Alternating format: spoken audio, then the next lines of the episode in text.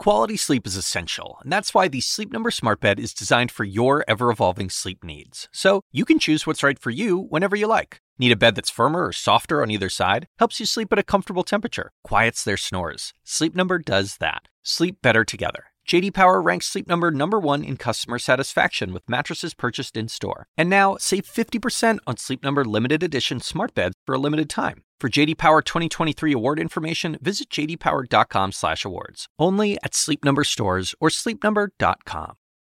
This episode is brought to you by Shopify. Whether you're selling a little or a lot, Shopify helps you do your thing, however you cha-ching. From the launch your online shop stage all the way to the we just hit a million orders stage. No matter what stage you're in, Shopify's there to help you grow. Sign up for a $1 per month trial period at shopify.com slash special offer, all lowercase. That's shopify.com slash special offer.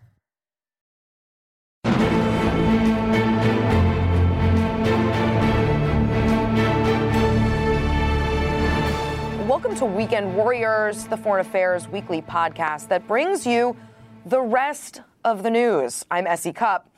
To Britain, where the embattled Prime Minister Theresa May just survived a no confidence vote by her own Conservative Party this very week. May has been under fire over her handling of Britain's plan to withdraw from the European Union. You know that as Brexit. Now, Theresa May needed a majority vote amongst her own party to ret- retain the Conservative Party leadership and, in turn, continue on as Prime Minister to lead the charge and continued negotiations around Brexit.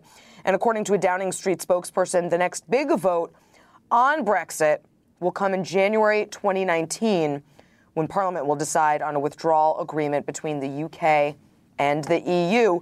Uh, it's been a long time in coming. Joining me now is Republican strategist, former RNC communications director, CNN political commentator Doug Heye. Doug, you're you're over in Britain a lot. You know the contours of this on the ground. Let's start with your reaction to the results of this vote. The fact that Theresa May just barely survived. What does that tell you?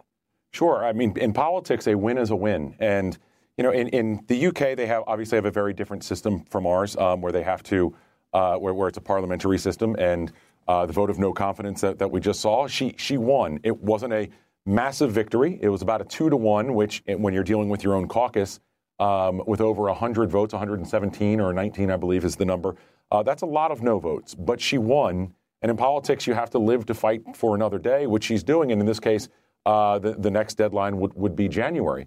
Well, um, explain what, to people who who maybe haven't been following this. Why was it why was it close at all? Why is there consternation within her own party? Well, I'd, I'd go back to the initial Brexit vote. Um, in fact, I landed in London the day after the vote, and much like uh, uh, in Washington D.C., so many people were shell shocked after Donald Trump's victory. People in London were shell shocked. They couldn't believe uh, that the Leave vote uh, passed. All the polls had predicted that it wouldn't. Very similar to the United States, you had a very very big divide between urban voters who were pr- more pro Europe in their orientation uh, than rural voters who were anti. But it also, again, very similar to our politics here, wasn't necessarily just about Brussels. This was an anti London vote. Um, and I'm reminded of, of the line from The Candidate, that movie with Robert Redford, where um, at the end he wins and says, Well, now what do we do? and it, it's very clear that given that most people, even in even a lot of elements within the Leave campaign, weren't really confident that they were going to win. This is another similarity to the Trump campaign. Uh, they won and now said, well, now what do we do? And that caused David it, Cameron right. To end up having to step down, where then there was a huge brawl to see who would be um, the next uh, prime minister for, for the UK, which was about a, a week long fight. Uh, since then, Theresa May has been thrust in this position of trying to cobble something together mm. uh, that uh, resembles Brexit, but is something that she didn't support um, yeah. Um, and so she's administering um, and administrating something that wasn't necessarily her um, first priority, um, so to speak. And so she's had a hard time doing it. Yeah. And uh, the, the Tory party is very divided on this. You have people who are pro leave and pro remain, and they are still pro leave and pro remain. Um, so you're seeing talk about having a second referendum on whether or not they really meant the vote in the first place. Yeah. And then, like anything else, you get into the details. And if you're pro leave, well, maybe this package isn't pro leave enough for you. And mm. uh, you're dealing not just with Europe, but then ultimately the ramifications of uh, each individual country in Europe, or, or and I should say, negotiating a trade agreement with the United States, which will be uh, no easy task either.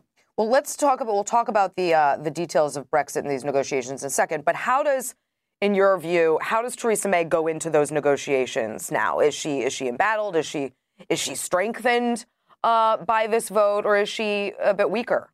Well, she's alive, and that's that's the first and foremost.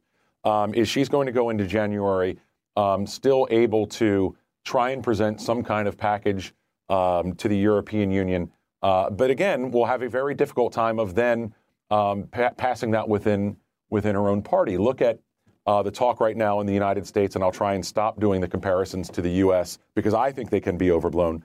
Um, in what we're looking at with, with the possible shutdown, where Republicans may not back Trump on this. Mm. It's a very similar situation. Right. Um, and then you have obviously political motivations um, as well. If you're a very pro leave um, Tory member, and, and this may not be something, whatever this may turn out to be, um, something that you support.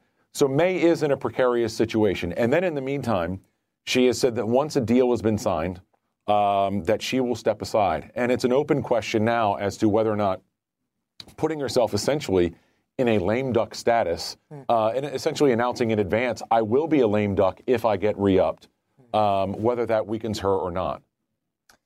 So uh, let's talk about let's talk about Brexit. It's the law, right? Leaving leaving the EU is the law, but this has to be negotiated and has to be pieced together, as you mentioned. What role does the EU play? Do they have to sort of agree to all of these details, or can the UK? What what sort of auto, uh, uh, uh, um, autonomy does the UK eh, have in putting together these details?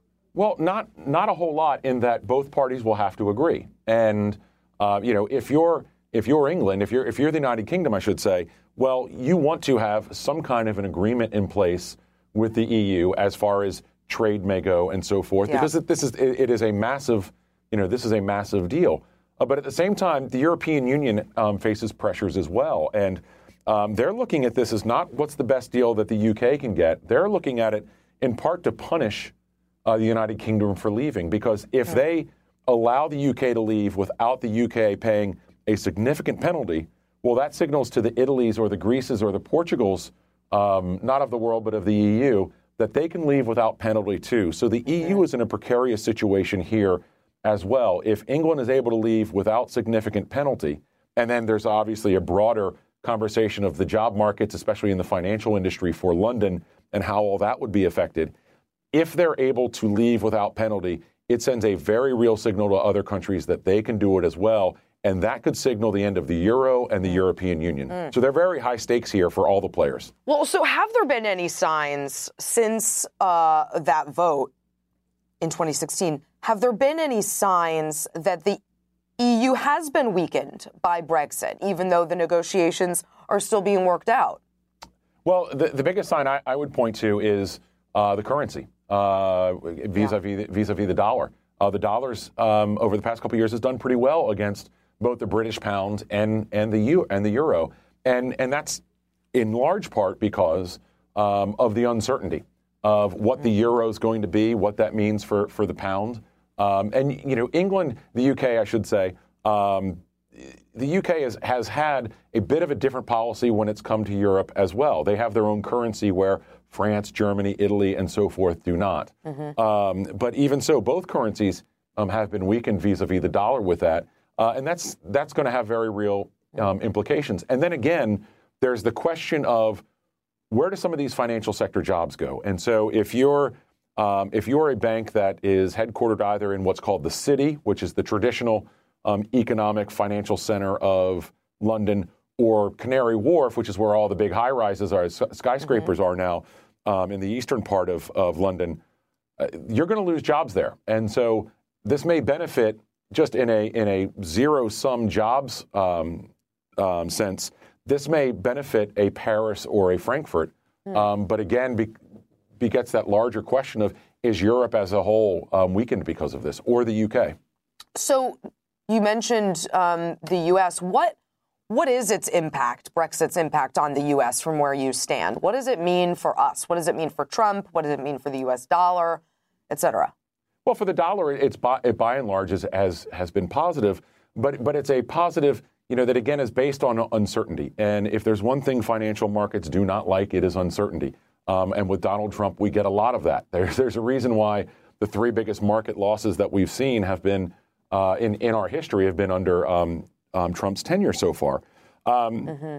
So that instability plays a very real role. Then there's the question of what will trade with Europe be? What will trade with the United Kingdom be in a post Brexit um, uh, world? And that still will depend in some part on what gets negotiated between the EU um, and the UK. Uh, but but for for the United States, we're going to have to negotiate with England separately, with the UK separately, right. just as the UK is then going to have to negotiate with potentially with European countries separately, but then also the rest of the world where they will need separate agreements that fall um, outside of the purview of Europe. So, final question. Um, what do you think happens? Do they get a deal done by the March deadline? I don't think anybody knows at this point, to be honest, Essie. Mm. Um, this, is, this has been a situation that has been fraught with difficulty. Again, Theresa May has been sort of thrust in this position that she didn't necessarily want to be in to yeah. begin with. Uh, the no confidence vote didn't necessarily help things, but is but is also more a codification of what an uncertain process this is for the Tories moving forward. I should add that uh, the vote yesterday failing means that Theresa May can't be challenged um, for another year. Now she may end up leaving before that of her own accord, uh, but we know that there won't be another challenge for at least one year, just based on how the laws on this work in, in the UK. But anyone who tells you that they know with certainty what the next steps are going to be, uh, I think even if they end up being right at this point, are wrong.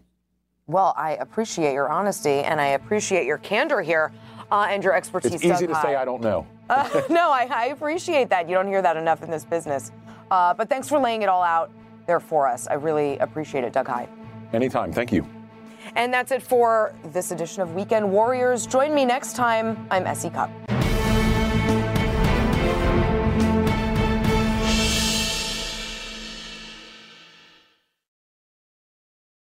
Quality sleep is essential, and that's why the Sleep Number Smart Bed is designed for your ever evolving sleep needs. So you can choose what's right for you whenever you like. Need a bed that's firmer or softer on either side? Helps you sleep at a comfortable temperature, quiets their snores. Sleep Number does that. Sleep better together. JD Power ranks Sleep Number number 1 in customer satisfaction with mattresses purchased in-store. And now, save 50% on Sleep Number limited edition smart beds for a limited time. For JD Power 2023 award information, visit jdpower.com/awards. Only at Sleep Number stores or sleepnumber.com.